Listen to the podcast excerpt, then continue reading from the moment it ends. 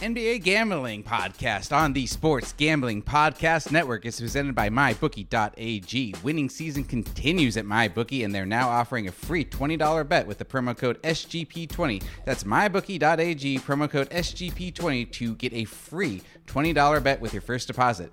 We're also brought to you by Thrive Fantasy. Thrive Fantasy is a new daily fantasy sports app built specifically for player props. Download the app in the App Store and use promo code S G P for an instant deposit match up to fifty dollars. That's thrive fantasy dot com, promo code S G P. Sign up and prop up today. We're also brought to you by Ace Per Head. Ace is the leader in pay per head providers, and they make it super easy to start your own sportsbook. Plus, Ace is offering up to six weeks free over at ace per head dot com slash S G P. That's ace per head dot com slash S G P. And finally, we're brought to you by Sean Green. Sean Green's latest comedy album, This Loss Hurts Us All, is now available everywhere: iTunes, Apple Music, Spotify, and wherever you get your comedy.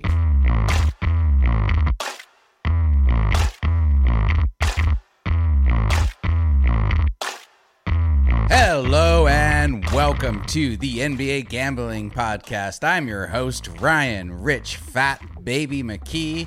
It is a warm November tenth morning where I'm at in North Carolina. My uh, co-host, Zach, is joining me from New York. How is the weather there? It's it's amazing. It's uh it's seventy-three out right now, I think. So getting a chance Jeez. to get some November golf in. It is Masters week, so definitely check out all the S G P N uh, Masters content, Golf Gambling Podcast, sports gambling podcast dot com. Um, but yeah, the craziest thing is it feels like we just put an N B A season to bed, and now we have an N B A draft in about eight days here. I know. I do not follow college basketball much at all, so I've been really cramming for this draft. You're right. It feels like I was we were just neck deep in the finals, which we've pretty much were, and now we have to get ready for the draft, free agency, and already apparently the start of the new season again, because word has come out that it seems like the Players Association has agreed to a deal that would have the season start on the twenty-second, right?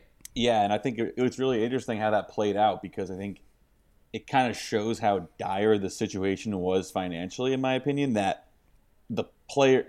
Like, the players, all they wanted, really, from what it seemed like in those early press press battles, was to extend the offseason by about two weeks to Martin Luther King Day. And mm-hmm. the fact that they were, you know, I don't know how the negotiation played out or didn't play out, but the fact that they couldn't even get that consider- consideration from the ownership, like, I think the fact that how compressed this offseason is going to be shows how the the financial situation is clearly not great. I think it seems like they want to get this season over with as quickly as possible to hopefully get back to a normal offseason and then have fans in the arenas and get back to normal the following season. Um, but, yeah. Very yeah, I mean, I see it from the owner's perspective in the sense that, okay, it's clear we're not going to have fans in the arenas, at least to start. Maybe towards the playoffs, things will change. So you're right. Let's get this season going. Let's make as much money off as we can off the T V contracts. Let's not lose that money. And then hopefully the cap won't take such a hit and we can get back on track as normal twenty twenty-one, twenty twenty-two season. Yeah, exactly. And I think, but like to me, that just shows you like this season is, is going to be about just salvaging as much money as possible. Like, like you said, like, The, the the fact that they couldn't even wait potentially two more weeks, like it seems like they're basically going for as short an off season as reasonably possible. I mean, like, like we said, like this draft is, you know, in eight days. Free agency starts the day after that. Then there's only about a ten-day grace period until training camps open on December first. Um, and then you'll have three weeks of, of training camp. So we are going to be, I think, trending into the waters again of like we were before the bubble, like, oh, do you want teams that have continuity going into this year because of the shortened offseason and potential added difficulties of COVID? Do you want a younger team because they can play more back-to-backs? Um, so it's still it's going to be another weird season. And another thing to mention, I mean, home court advantage, we're still not going to have that most likely. I mean, we're going to have to recalibrate that from a handicapping perspective, um, and that'll definitely be an interesting trend for us to follow in the beginning of the year.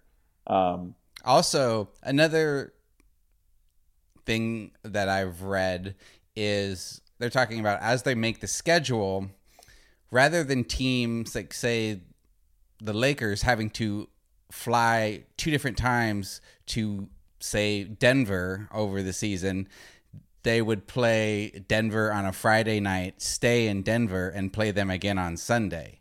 So yeah. that's going to really change handicapping because if, for whatever reason, LeBron is sitting out two of those games, probably, you know, we're definitely going to see more load management. I think that's a given. So I don't know. I, in a way, I feel like that can almost help us handicap the second game easier. Is that crazy to say? No, I think it's it's going to be like these mini series, right? Where you like watch the mm-hmm. first game play out, and then you think, and then you're making direct adjustments. So it kind of have that playoff series type feel. Another thing that, that's going to be weird about it too is, like you mentioned, with that weird scheduling. Like I'm sure the Lakers and the Clippers are going to play each other like six or eight times, and like the Knicks and the Nets are going to play each other, you know, like six or eight times. Um, mm-hmm. Potentially playing your division or your regional counterparts an outsized share of your games to limit travel and limit COVID exposure across the country. So, like, for some teams, that's going to hurt. I mean, like Philly, Boston, Toronto, Brooklyn, they might have, they might all be playing each other a ton. You know, Golden State, Clippers, Lakers, they might be playing each other a ton. So that's going to be something also when the schedule drops to tune into with win totals, because it's not going to be the same consistent sample of everyone in the league that you that you play against. It's likely that you're going to be playing an outsized share of your games against a specific known group of teams. So that's also going to be an, it's going to be a another. It's going to not. It's not the same as the bubble, but it's also not going to be, you know, your ho hum regular N B A season. Absolutely not. I think there's still a number of machinations we have yeah. to consider before really diving into projecting this season. I'm, there's going to be so much for us to talk about over the next month and a half, from fantasy standpoints, from player props. You know, I, you got to feel like there will be more.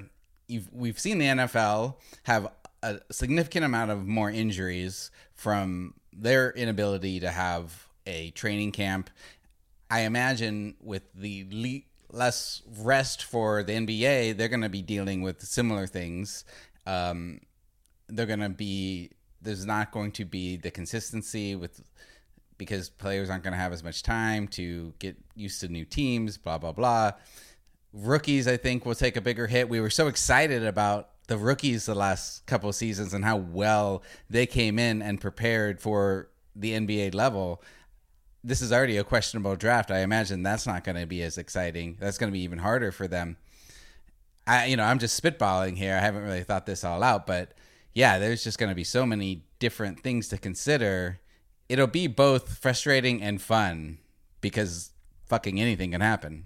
Yeah, exactly. I mean, look, if you if if you have your two stars, I mean, test positive for COVID and they're out for two weeks, that could that could fuck up your whole season. I mean, it's not like the N F L where you maybe. You maybe miss one game, but you can tinker with the bye. Like it's it's likely that if you if you are out for two weeks with COVID, you're probably missing what, you know, six, seven games.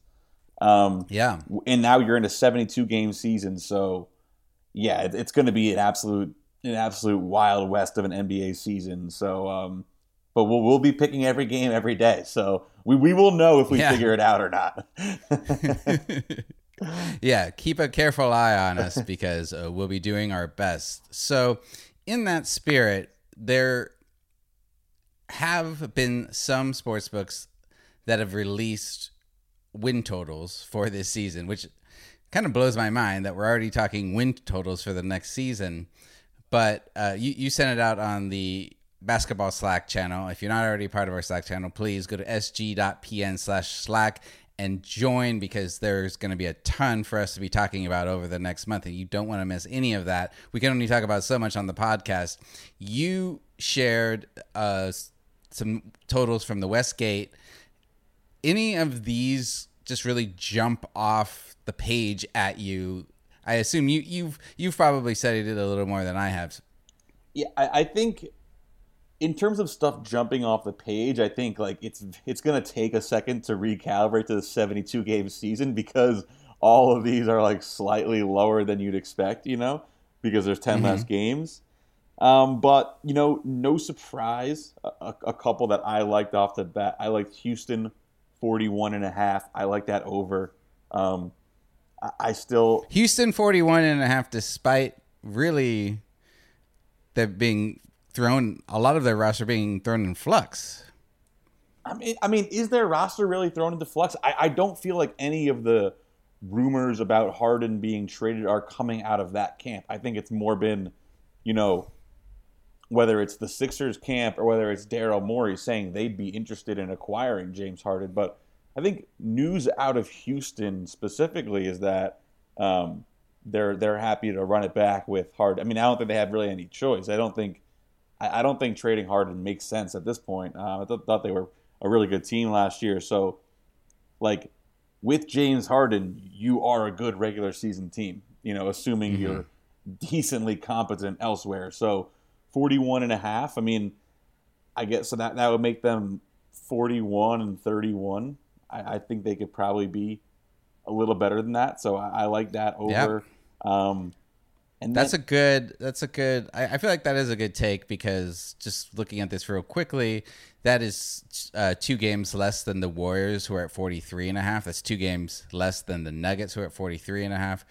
Two games less than the Nets, um, you know, so that that's a pretty good number right there. Yeah. If you're looking at it in comp- comparison to those teams who are at similar levels. Yeah, and I just don't see what's so bad about this Rockets team. I I, I get that Daryl Morey left, but, you know, I, I think Steven, St- Steven Silas, like, he is an exciting young head coach, engineered the greatest offense in N B A history last year with the Dallas Mavericks. You could see, you know, the Rockets kind of grow up a little bit offensively, maybe do something a little bit other than what's been so predictable. So I, I like this Houston team. I think I'm going to zig while most people are zagging. I think it's like the general trend is kind of just bury this team because they got embarrassed in the playoffs. Um, but I, you know, I thought they were right there, uh, you know, after winning game one against the Lakers. That series obviously came up off the wheels for them quickly.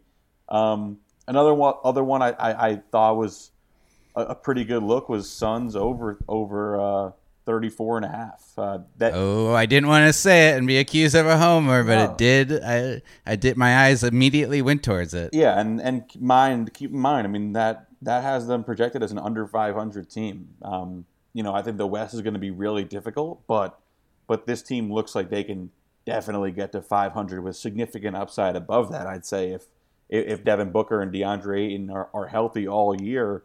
Um, and look, there. If you want to say the, the angle for this year is that you want younger teams who are going to be more equipped to handle the dynamic scheduling and potentially a more cramped up schedule. Um, you're, I'm assuming you're going to have much less practice time now because of you don't want all that potential COVID exposure. Um, so, and, and so yeah, I think I, I'm not saying for sure that I favor young teams this year, but um, definitely like that Suns over.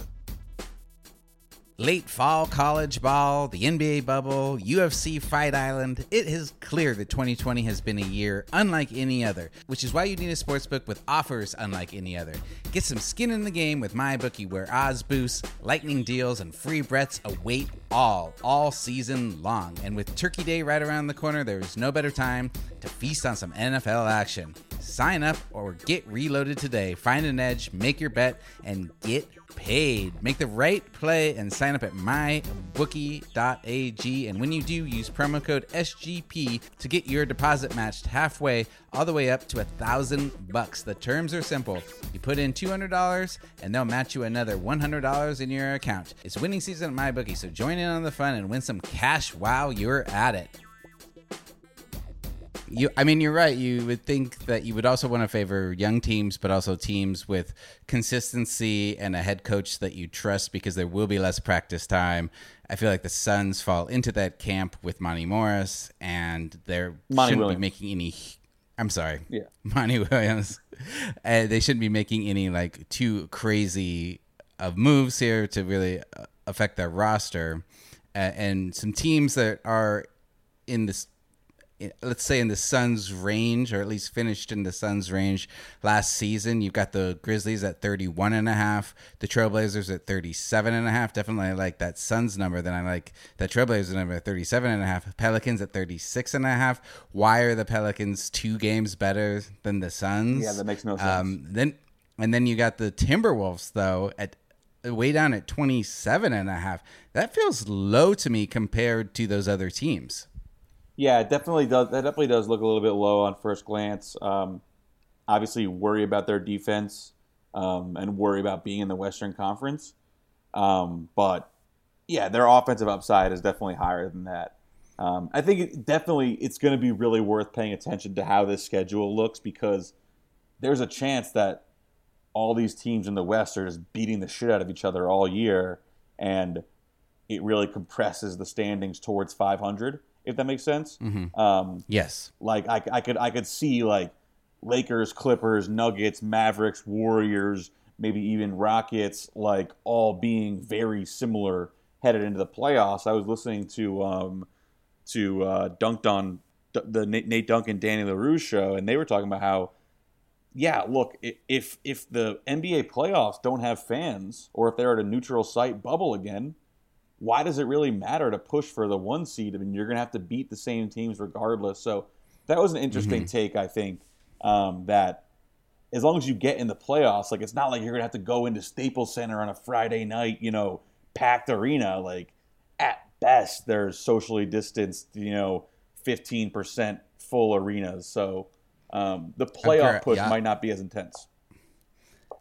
I, I agree with that. And in that same vein, when you think about teams that had such a wonderful home court advantage because of their fans, like the seventy-sixers, we saw their home road splits last year were crazy how yeah. much better at home they were. They have a number at forty-three and a half. They're not going to have their fans there. That feels like an immediate fade to me. Yeah, that, that, that that's a that's a great point. Like, and I think It's, it'll be interesting because like the, the the Philly home court advantage disappears because like there's no fans, but the Denver Utah home court advantage, like if home court advantage drops across the board, but you still have the altitude home court advantages, maybe like yep. you get a extra benefit on that. Um, yeah, I mean the Utah fans are still assholes, so I, I imagine that'll that'll be a, of a bit of a step down on home court advantage, but still certainly their altitude is there. Yeah, I mean I, I definitely do think because of the need to scrap up any revenue that's possible, um, like where there can be fans based on what the government is saying, I'm assuming there will be fans. I mean, I don't think mm-hmm. the N B A. Well, I, yeah, we've seen it in the N F L been able to keep raising the number of fans they're allowed to have in their stadiums. Obviously, a lot of those are outdoors, but you would think these stadium, these arenas are big enough that they can still maintain proper social distancing. Yeah, yeah, yeah. And I, I just think like they will they will be grasping at every single possible ounce of revenue that they can find as it pertains to this season. So, um, yeah, it should be really interesting. Do you want to do you want to start talking about the draft a little bit? I know it's Yeah, yeah. So um, I don't think there's any other ones I wanted to talk about as far as win totals. Oh, you know what? Last one I want to talk about are win totals, and then we'll jump right into the draft stuff because I know we have a lot to cover. San Antonio Spurs, twenty-eight and a half. That's one of the lowest on the sheet. I know that they're in rebuilding mode. They still have Popovich there. They still have that system. I don't know. I mean, DeRozan and Aldridge are still on the team as of now. Yeah, that is that's such an interesting number because that could so easily go either way.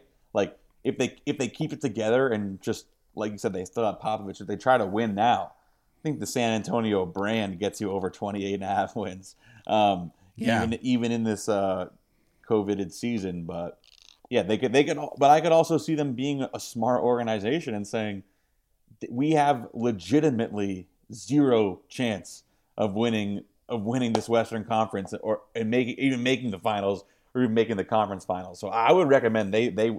It seems like a really good year to tank, in my opinion, um, with the amount of teams that have a pressure to win now. Um, you know, I think they, they could really benefit by tanking it out. But yeah, the, that that that's very yeah. shocking to see for a Spurs team.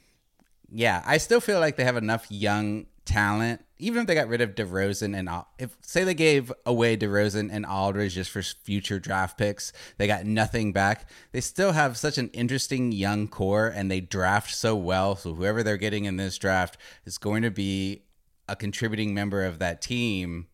I feel like pride alone will take them to twenty-nine wins. Yeah. But hey, well, again, there's just so much in the air that we have to talk about. So let's not get too into the weeds there. Okay. So let's set this up. For the last week, our crew at Sports Gambling Podcast Network, our, our guys on uh, N B A Slack, we've been doing a N B A mock draft. What I tried to do is I tried to assign our different writers, uh, N B A fans, like teams that they really follow, and allow them to make the uh, pick for their team in our mock draft. I'm not sure, you know, none of us are, none of us has any insider information. None of us are necessarily high-level experts on the N B A. We all have other jobs, but we are hardcore fans, and so I do think that that counts for something, and we're also all gamblers. So uh, I, I do feel like that brings some different thought processes into this. Um, I don't know. What did you think? We're gonna. I'm going to publish, by the time you listen to this, the full mock draft should be published. Uh, I wanted to ask you what you thought about the exercise, having been involved in it. I thought it was really fun. Um, yeah, it was. It was. It, it was real. It was, I've never seen anything done like that. So kudos to you for putting it together, first of all. Um, and yeah, it was great to get everyone involved. I thought it, it's it's and it did show. It shows how how varied opinions are out there in like the universe. This was only whatever twenty-five guys, but like. Each pick kind of went in a different direction. I was absolutely shocked that LaMelo Ball fell to fourth um, in this draft, considering I, I would make him surefire the best player in this draft. Um, but it just like it shows how varied the opinions out there, and that's exactly what's going on in the N B A. You know, with all these general managers, they're you know not everyone is is working off of the you know E S P N draft board and just following it to a T. There's very, very different opinions out there in the in the multiverse. So it, it was fun to yeah. see that come together.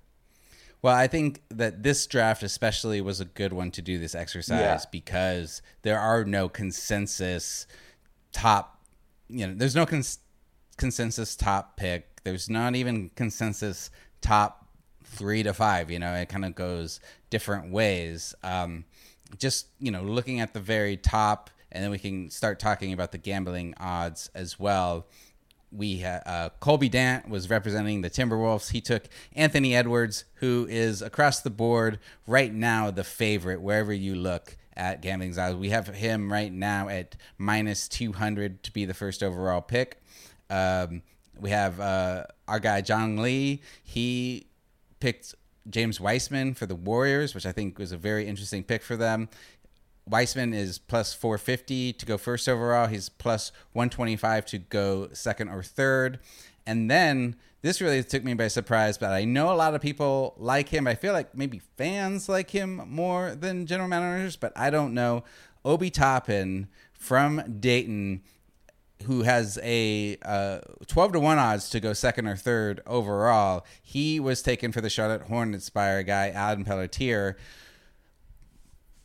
Initial reactions, you've already said you can't believe that LaMelo Ball uh, fell to four, but what are your initial reactions on those top three? Yeah, I mean, I think we could definitely start and bring in the gambling odds here. I mean, I do not understand why Anthony Edwards is the favorite to be the number one overall pick in this draft. And in prepping for this podcast, I got down on, on LaMelo Ball first overall pick, and I got down on Anthony Edwards over one point five um, in terms of draft pick selection, that is you'd be going two or later. I mean, If you if you checked out Jonathan Givony and Mike Schmitz, their reporting over at E S P N yesterday um, was very, very confident that, that LaMelo Ball will be the number one overall pick in this draft, whether that's by Minnesota or by teams trying to trade up to come get LaMelo. Um, they, they, they, like, and, and for that reason, I mean, I was absolutely shocked that Anthony Edwards was is the betting favorite to go first overall. I understand he's theoretically a better positional fit with Minnesota, um, but um, you know, a lot of concern about Anthony Edwards at his pro day. Did not look good. Did not show up in shape. Questions about his motor. Um, and yeah, did I, you I, watch him much in college? Sorry, what did you say? Did you watch him much at Georgia? Yeah, and look, he had he had a he, very up and down season. Obviously, the highlight of his year was that game against Michigan State in Maui, um, where and that was really early in the year. But you know, that was an absolutely electric performance. I, and I, of course, Anthony Edwards, extremely talented player. Don't mean to disparage the kid at all. Um, that game, he had thirty-seven, hitting ridiculous pull-up threes, blocking shots, like legitimately making everything. It was like a special performance. Um, Had a few other games like that in S E C play. I think he ended up averaging around twenty points.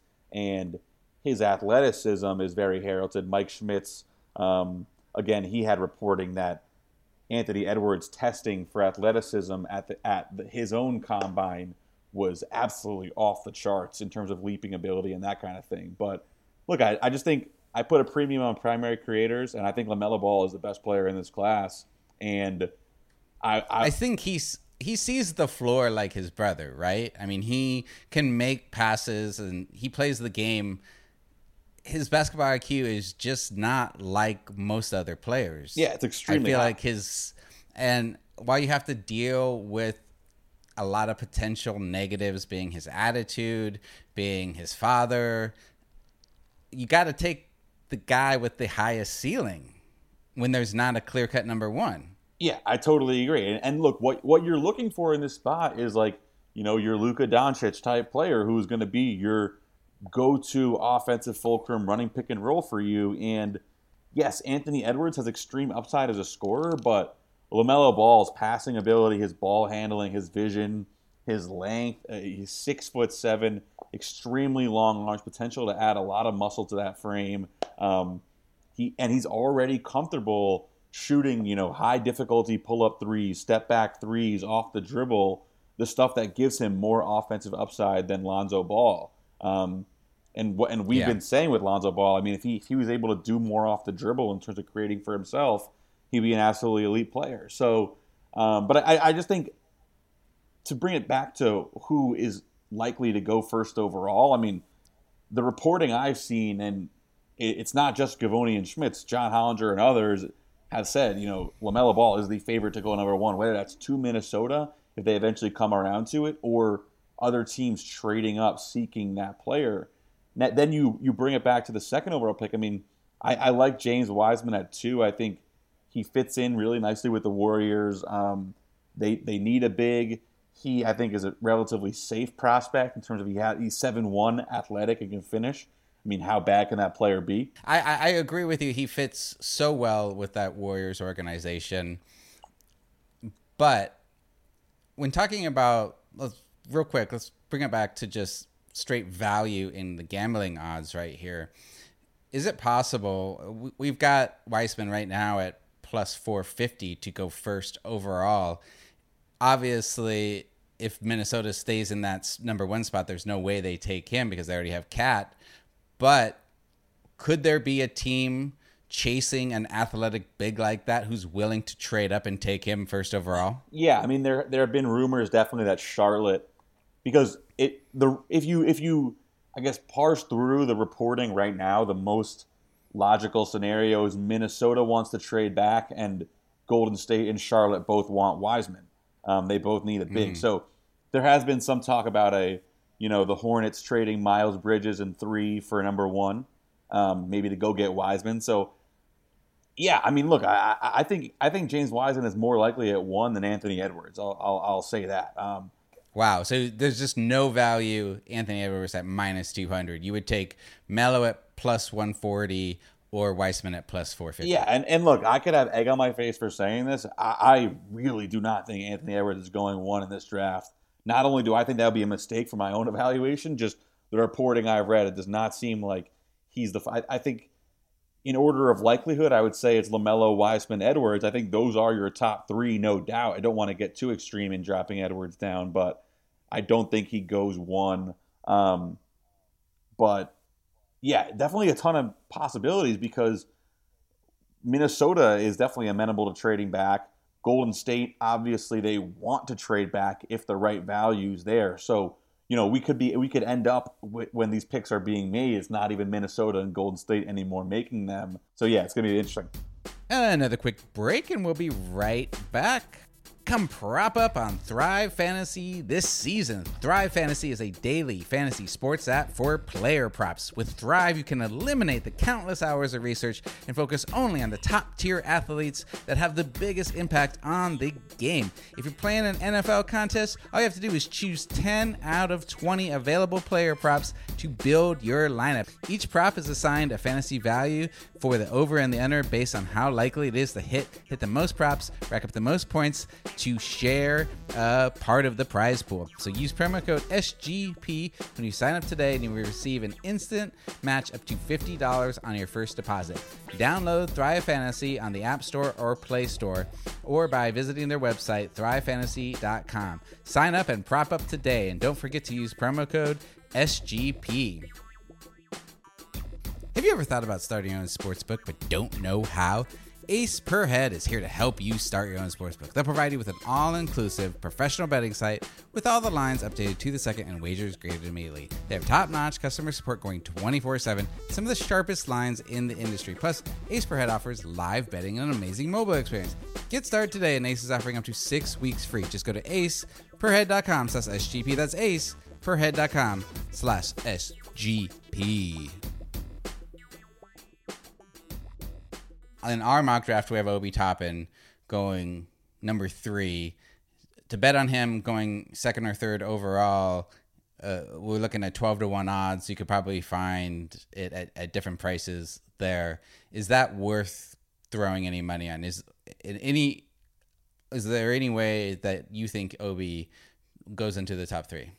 I don't, and I, I think... I think I thought this was a little high for Obi, in my opinion. He is he's one of the older players, so I think if you're looking to draft for upside, I think he's obviously an extremely polished offensive player, and I, I like his upside on the offensive end. But um, you know, he seems to be the athlete that he is, which is very concerning for his his defense is going to be really bad. Um, but yeah, like mm-hmm.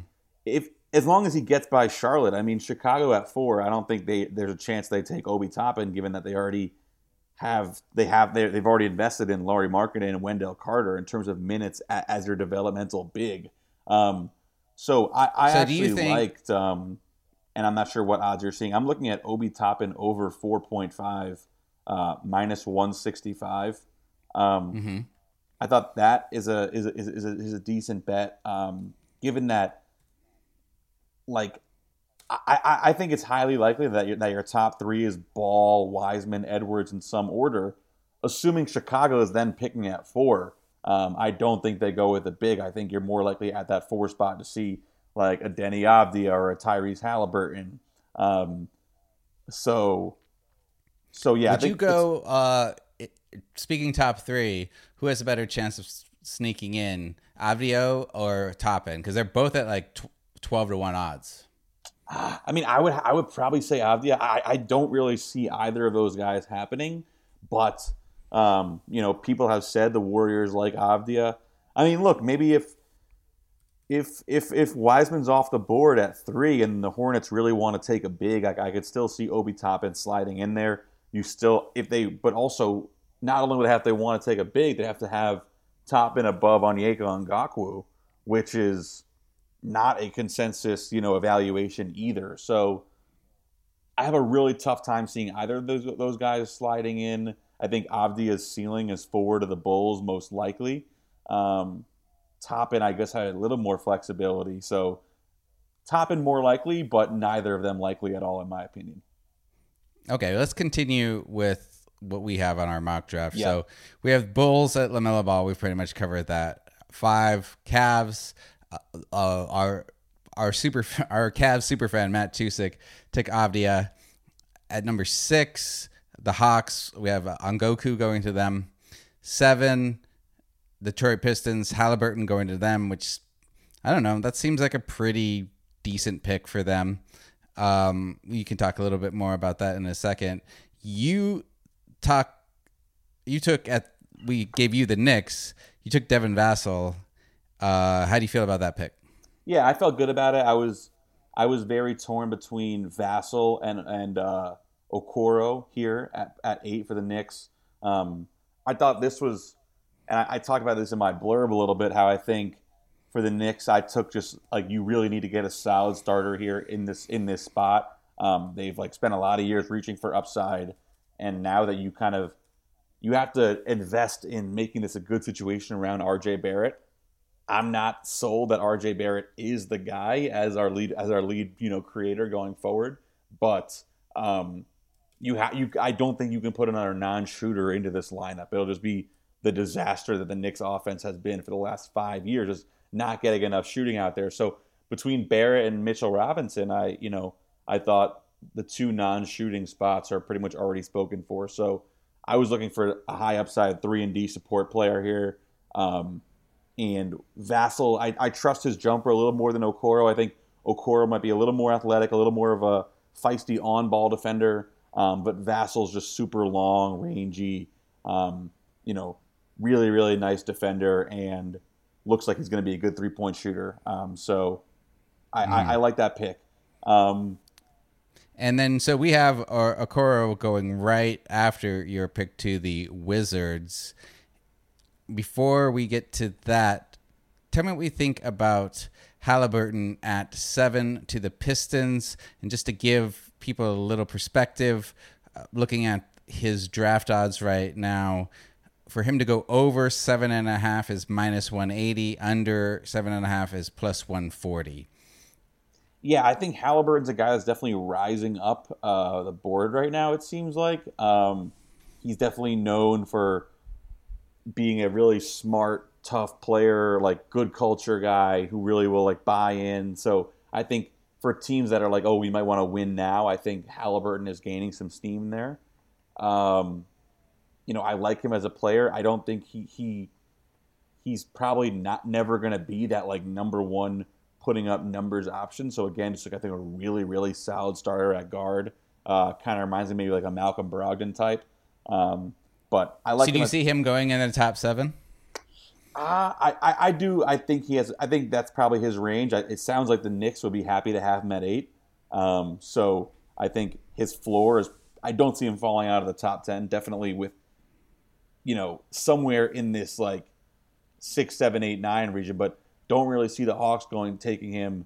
Cavs seem to be locked in on Avdia or an Okongwu, I think, um, and they look like they're taking it big. They already have Garland and Sexton, so yeah, I think seven, eight, nine is a sweet spot for Halliburton actually. So maybe I would amend that, say likely no, um, but I will say John Hollinger reported today that the Pistons may have a promise out to Patrick Williams. Um, Patrick Williams is another Florida State wing. He is apparently that late riser who everyone is talking about right now.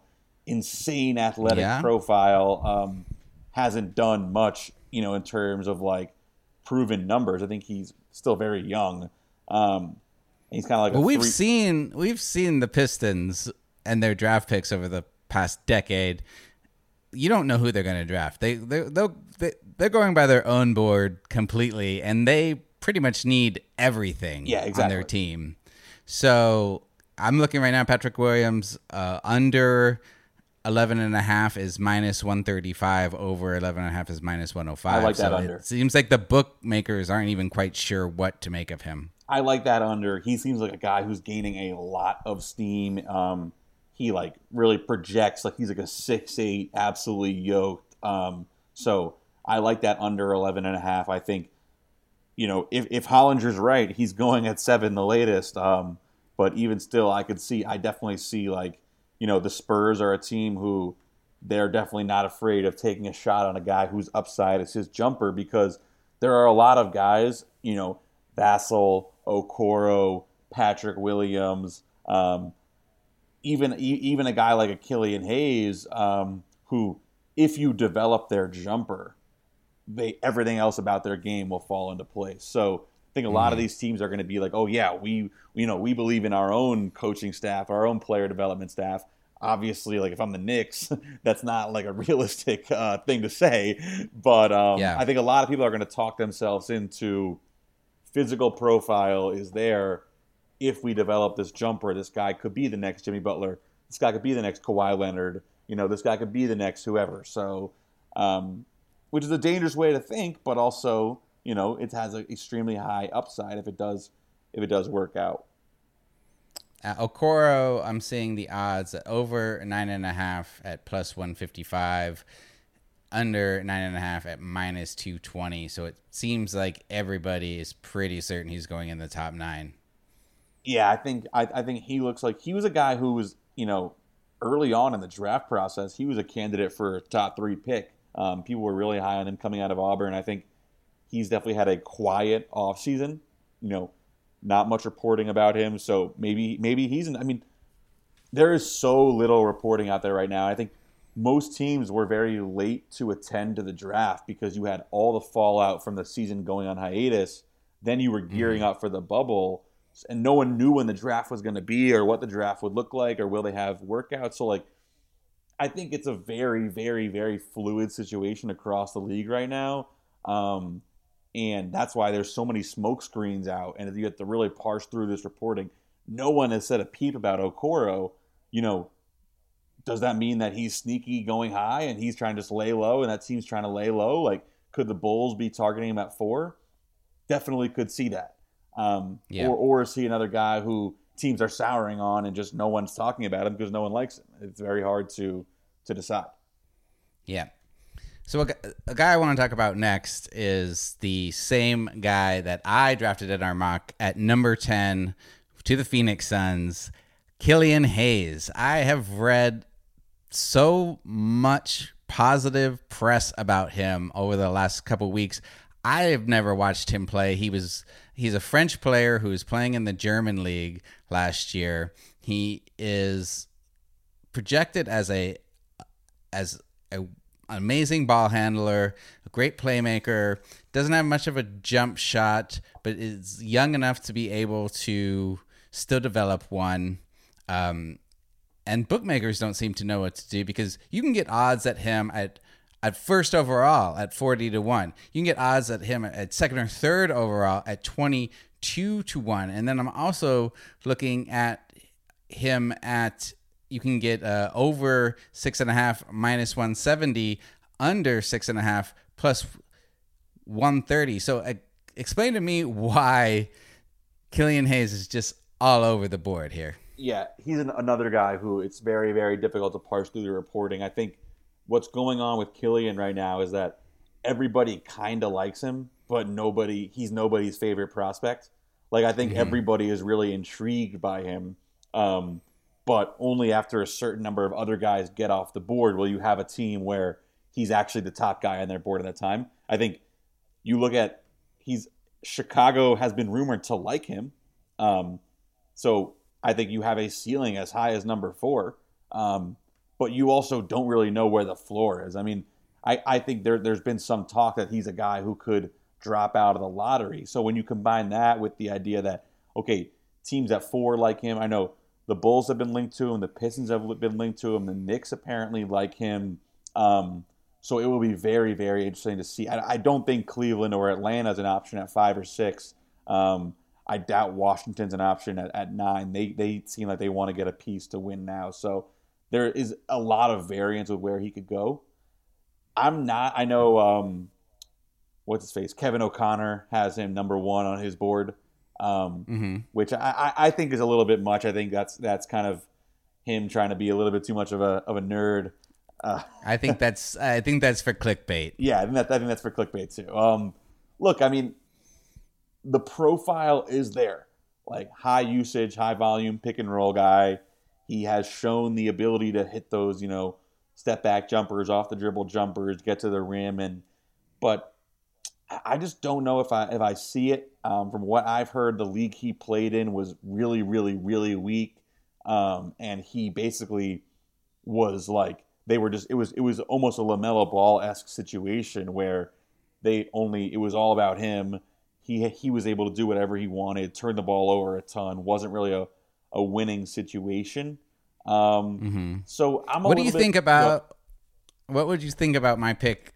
How of his fit it with the Suns? Because my rationale being because a, a, a lot of mock drafts have the Suns maybe looking for another three and D guy. I feel pretty good about our three and D guys with Mikal Bridges, Kelly Oubre, Cameron Payne. We've got the young core. The guy who I feel like doesn't fit in is thirty-year-old Ricky Rubio. Okay, I don't. He doesn't. Ha- he doesn't fit with the timeline of our younger core. Killian Hayes can be a great fit next to Devin Booker in the backcourt because he has the height to defend the other team's best backcourt player. He can facilitate, and he doesn't need to really shoot the three if he's got, uh, you know, as much if he's got Booker and like a Cameron Payne out there who are high-level three-point shooters. Yeah, I think it's it's tough because while I agree with that, you I also... I would rather have a more combo type next to Devin Booker. Like, I think Killian Hayes sees himself as like an all-you-can-eat pick-and-roll point guard. I think in Phoenix, you're not going to get that. I mean, Devin Booker is is likely to become that primary creator. I do agree with you. Rubio's not on the timeline, you know, either. But is Killian Hayes at eighteen, who's going to need probably two or three years to work out the kinks and adjust to playing with elite talent for the first time in his career? Um He'd be coming off the bench for a couple years. And, I mean, just think about him in a pick-and-roll situation with DeAndre Ayton. I mean, that's dangerous. Yeah, yeah. I I, I see that vision. Um, if I'm Phoenix, I would much rather um, – if I'm Phoenix, I mean, I, I think I'm trying to at least, like, put together a team that can potentially win now. You know, I don't I don't think you're, like, putting championship expectations on you, but – if you make Killian Hayes part of the future, I think you're sort of, while I admit you might be raising your upside, I think you are sort of setting yourself back a couple of years. Um, you know, maybe. I, I, I don't really, I think Killian Hayes is obviously a great unknown in this draft. I'm not as high as, as, so who as some is others. The, who um, is, but yeah. Who, the at ten, who is the most win now player that, that could be available at ten? Yeah, I mean, I, I think Halliburton would be perfect if he drops. Vassell, I like. Okoro, I like more than Hayes. And then you dip below that. I mean, like someone like a Sadiq Bey who um, who Zach Sims took for the Pelicans. I mean, he he's a ridiculous like three-point sharpshooter on the wing, solid, solid defender. Um, and, yeah, I mean, I, I, I see what you mean. And I, I just don't think the point guards in this draft are that good. I mean, if you pass on, on Killian, then it goes to, like, Kira Lewis, um, I guess, R J Hampton. Some people really like his speed. I keep reading. Yeah, people really like, like his speed. I, I, I think the guards are really hit or miss, um, which is which is definitely concerning. I, I don't like the – I don't personally like the plan of, like, slotting in a point guard who's expected to help you win now. I think it's a lot of pressure. Like, I think if you're someone like LaMelo Ball – or Killian Hayes for that matter, I would rather go to a, a losing situation where you can just run as many pick and rolls as you want every single night, have the wherewithal to fail and learn the position. And then, you know, by your second or third year, then you're starting to become good and your team is rising with you. Um, I, I personally would rather like plug and play wings. And then maybe you flip Ricky Rubio for, you know, a slightly younger, but also a wing, a win now type player. Like, Would you would you trade Ricky Rubio in the tenth pick for Derek White from the Spurs? I'd do that. Yeah, like something like a move like that. I think would be more. I would feel more comfortable with that than like putting Killian Hayes on your banner next to Devin Booker and DeAndre Ayton, saying like this is our future. Because I think that'd be a really tough situation for Killian Hayes to step into. Okay, well let's jump ahead to the other pick you made in our mock draft. Of course, we had to give you the Denver Nuggets pick at number twenty-two. Explain to me why you picked Xavier Tillman, a wing out of Michigan State. Yeah, so he he's a, he, he should be a big. Uh, he should mark, he's kind of like a, a, a four. Um, he's a four or five. I think he's definitely projected as a big six nine, really big frame. Played center at Michigan State. Um, you know, one of my favorite players in the draft. Um, I'm I'm a big Michigan fan, obviously, but ton of respect for Michigan State basketball, super tough program. Tillman is a phenomenal defender, as is, really experienced player, played three years in Michigan State. So really, really good defender and really good playmaker on offense. Um, and I, I wrote in my blurb, like, as with any as with any big man, their upside offensively will go as their three-point shot goes. But I thought for the Nuggets, um, they I think they do – the one change I, I would make is addressing backup center. Mason Plumlee mm-hmm. was really bad in the playoffs. I think Coach Malone thought he was better than everyone else realized he was. He obviously had that huge defensive lapse against the Lakers, allowing for the Anthony Davis game-winning uh, buzzer-beater three in game three there. Um, and just throughout the playoffs, I mean, they were a nightmare when Jokic left the floor. So I think you want to get younger at backup big, and Tillman is is a, a perfect guy to learn under Jokic because they're, sli- they're slightly similar players, um, really good passers, ball handlers, ball movers, that kind of thing. Um, and Tillman can play the five? Yeah, Tillman can definitely play the five.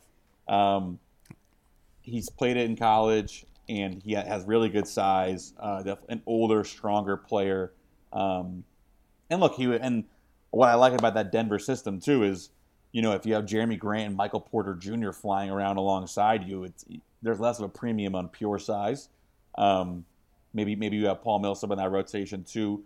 Definitely a lot in flux in Denver, but yeah, I thought I really was happy about this pick. Um, they could address the big need for Denver, um, but th- I will say that did raise one bet that I do like is um, mm-hmm. Big Ten players drafted in the first round over one and a half. Um, had that at plus one fifty.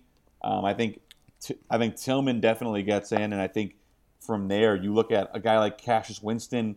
We had. We had three players from the Big Ten go in our first round, I believe. Mm-hmm. Um, right? Yeah, we had Jalen Smith from yep. Maryland. Um, so, yeah, so I, I, I think that that's good. There's good value there. I think Tillman almost certainly gets in. I think Cassius Winston probably gets in. And then I think Jalen Smith. Yeah, we have him change. Going in twenty-three to Utah, Cassius. Yeah. Yeah, so I, I think that's at plus money. It's definitely not a lock, but I think the value is definitely on over there. Um, looking at, uh, I was, uh, earlier I was reading around, there's, there's not a lot out there right now on N B A draft props that you can find, but one best bet from Odd Shark is, uh, Cole Anthony draft position under twenty and a half. They got that on Bovada at plus one oh five.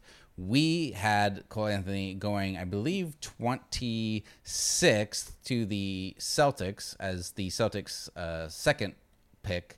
Um, where are you on Cole Anthony? Yeah, I mean, Cole Anthony's a guy who saw his stock drop a lot this season. Uh, he, he came in as, like, arguably the most heralded guy in this class. And, you know, his he, he had an up-and-down year at North Carolina, definitely was marked by injuries. He also... You know, they were they weren't a great team. He wasn't able to carry them either.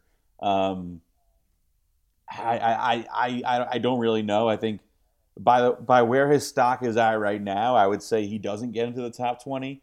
Um, and that's mm-hmm. that's what happened in our in our N B A draft guide, in our N B A mock draft. But also you have that sort of early stock, which was really high and would have had him in a lock to go in the top twenty. So, you know, there's. Are there definitely some teams out there who trend more towards that initial evaluation than to the one that's been sort of maybe a little bit overblown with, with how bad the situation was at North Carolina and he dealt with injuries? Um, I would probably say more likely that he falls out of the top twenty, but I would not be surprised at all if someone, you know, snags him. Okay. So would you take that? I would not. one oh five? I, I would okay. stay away from that. I think that's, I think, stay away. Look, I mean, I, I, I think it's tough for, for betting because usually what you're doing at this point is you have a pretty good idea of each player's range based on, you know, reporting that you that you think is legit. Uh, but this year, there's just so little out there. I mean, the the one thing I do feel confident enough in to want to bet is that LaMelo Ball is going first overall in this draft. Um, like for a guy like Cole Anthony, I mean, there's no news out there on, you know, what his range is, where like who, where he mm-hmm. could fall. So I think you're really throwing darts at a board. So I, I would be careful with a lot of these bets. Um, unless you have read something out there that's reported, you know, and I not not to offend any of the listeners, but like you're not going to get into the mind of a G M, and like I I, I wouldn't bet based on what you think a G M might do. I would look for reporting that backs up mm-hmm. your idea of what a player's range is.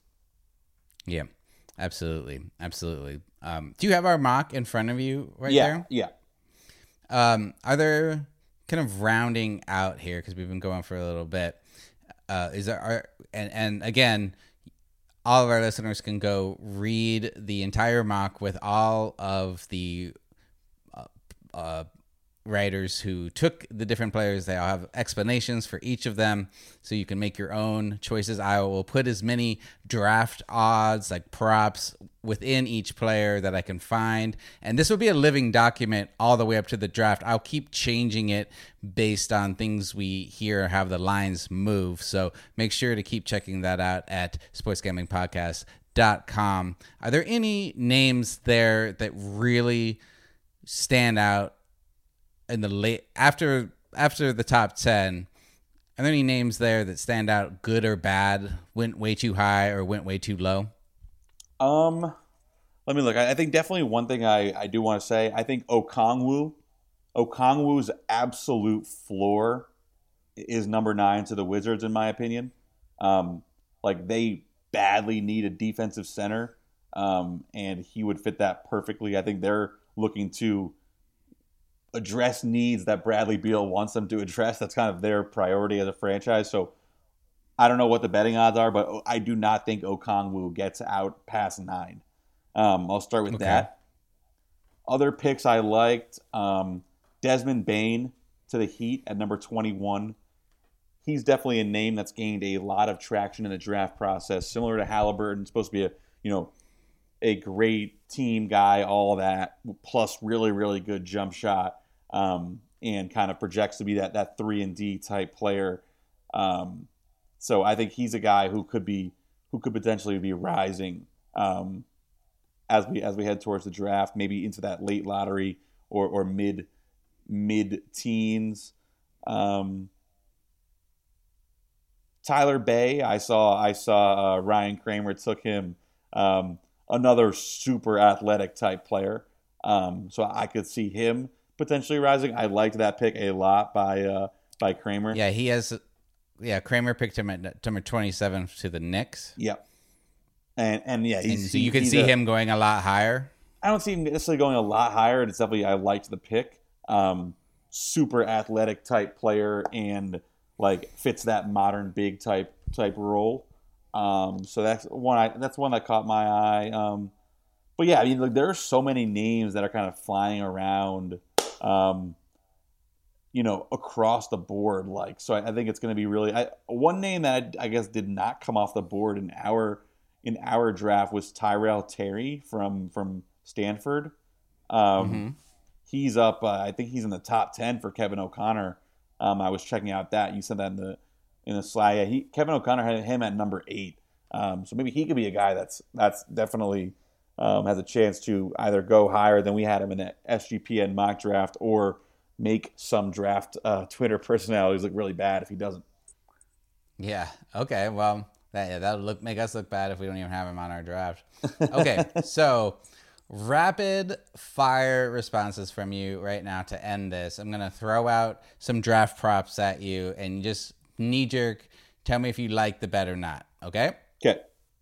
Okay. A C C players taken in the first round over five and a half is plus two twenty-five, under five and a half is minus three fifty. Is that a lock that six A C C players will be taken in the first round?